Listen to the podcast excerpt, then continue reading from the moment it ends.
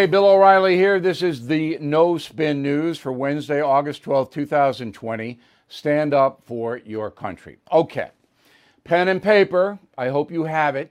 We're going to tell you who exactly is hurting the country and why. We're going to name names.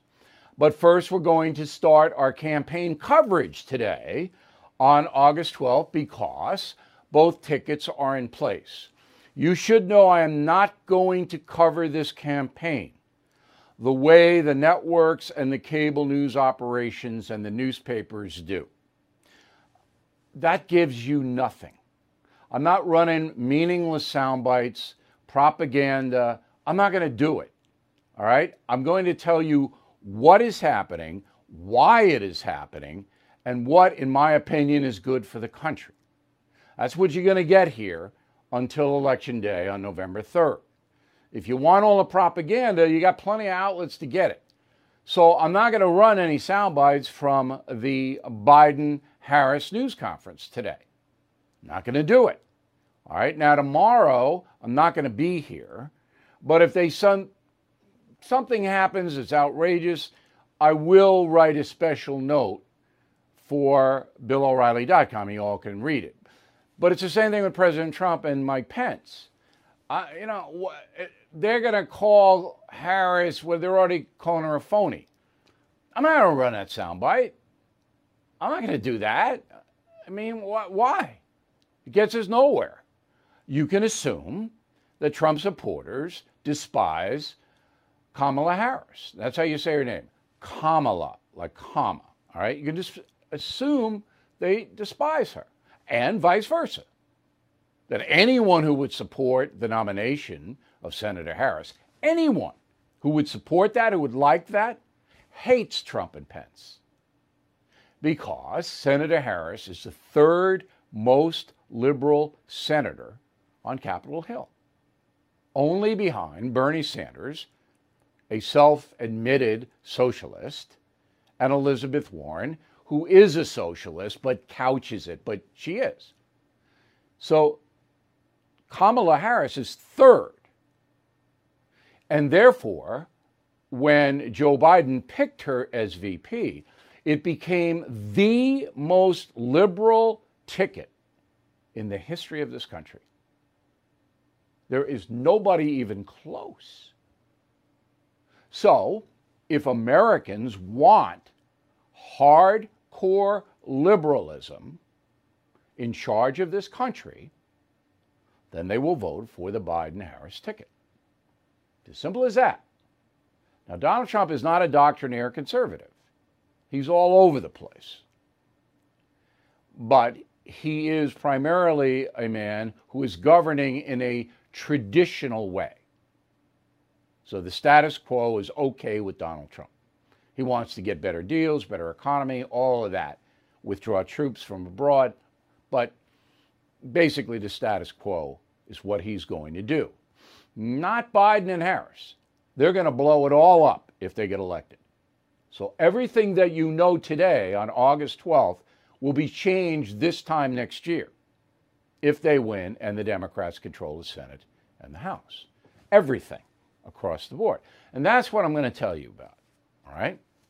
So the most liberal ticket up to this point in the history of America was the McGovern Shriver ticket in 1972, which was defeated by Nixon and Agnew.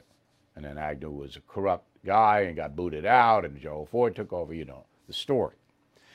So let's get into Ms. Harris. Interesting woman. Skin color, it doesn't matter. This is not a skin color play, all right? She identifies as black. She went to Howard University. Fine. Her father was a Jamaican. Her mother is an Indian-American, two immigrants, okay? She was born Kamala Harris, on October 20th, 1964 in Oakland, California. So that would put her 56 years old this coming October. She had a very affluent upbringing. Her parents were professionals. They were immigrants to this country. They did very well. Okay? She was deprived of nothing. She wasn't the little girl looking out the window being bussed into a tough school. That's what she wants you to think. That's really not what happened. Yes, she was caught up in the busing. That's true. But this wasn't some kind of a ghetto situation where she was being bused to better herself. No.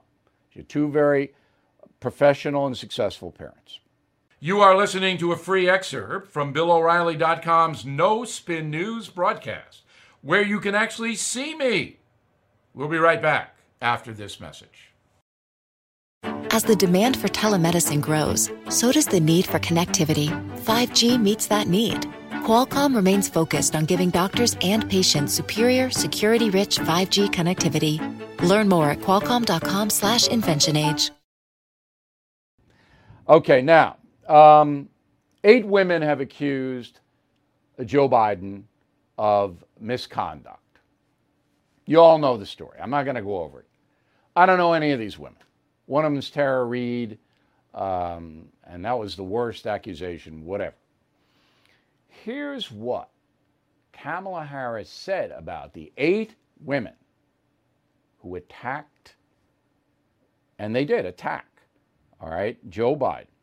She said this on April 2nd, 2019. Go. I believe them, and I respect them being able to tell their story and having the courage to do it. Do you believe that the vice president should enter this race? Oh, he's going to have to make that decision for himself. I wouldn't tell him what to do. I believe them. I believe them. If you believe them, why would you be running with Joe Biden? I'm a simple man. Okay. Now, when Harris in 2020 was asked about Tara Reade, I'm not going to repeat Reade's allegations. I don't do that. All right? But they're bad against Joe Biden. Here's what Harris said in March of 2020. Quote, Tara Reade has a right to tell her story, and she shouldn't face any repercussions for that. But the Joe Biden I know is somebody that really has fought for women and empowerment of women and women's equality and rights, unquote. Well, that's a little bit different than 2019 when Harris was running against Biden, is it not? We had a little thunder action here in New York City. Don't get scared. I'm all right. Okay. So what happened? Well, she knew that she was being considered for VP. So Kamala Harris believed all the women in 2019, but not so much in 2020. Now, I'm only reporting this to show you who she is. Now, I have to credit my executive producer for finding this. You'll love this.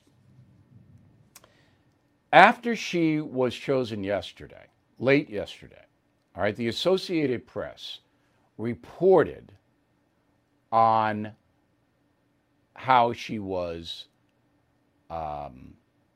chosen. All right? Now, the Associated Press wrote this, quote, Harris, who is also Indian-American, joins Biden in the 2020 race at a moment of unprecedented national crisis.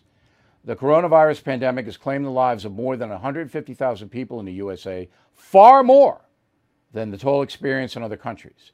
Business closures, disruptions resulting from the pandemic have caused an economic collapse. Unrest, meanwhile, has emerged across the country as Americans protest racism and police brutality, unquote. Now, that's supposed to be in a news article. So the Associated Press printed that. It went out to all the newspapers all over the world. And then somebody said, hey, that's not fair. And they pulled it back. And they scrubbed it. But we found it in a Turkish newspaper. In Turkey. Just to show you how the fix is in. Roll the tape on this. We'll be right back. Okay, final thought of the day is, I'm going to be off tomorrow, but we're going to break down my Kamala Harris analysis and my Who's Hurting America analysis. We're going to break it down, carve it out. And starting Friday, about late afternoon, everyone will be able to watch it.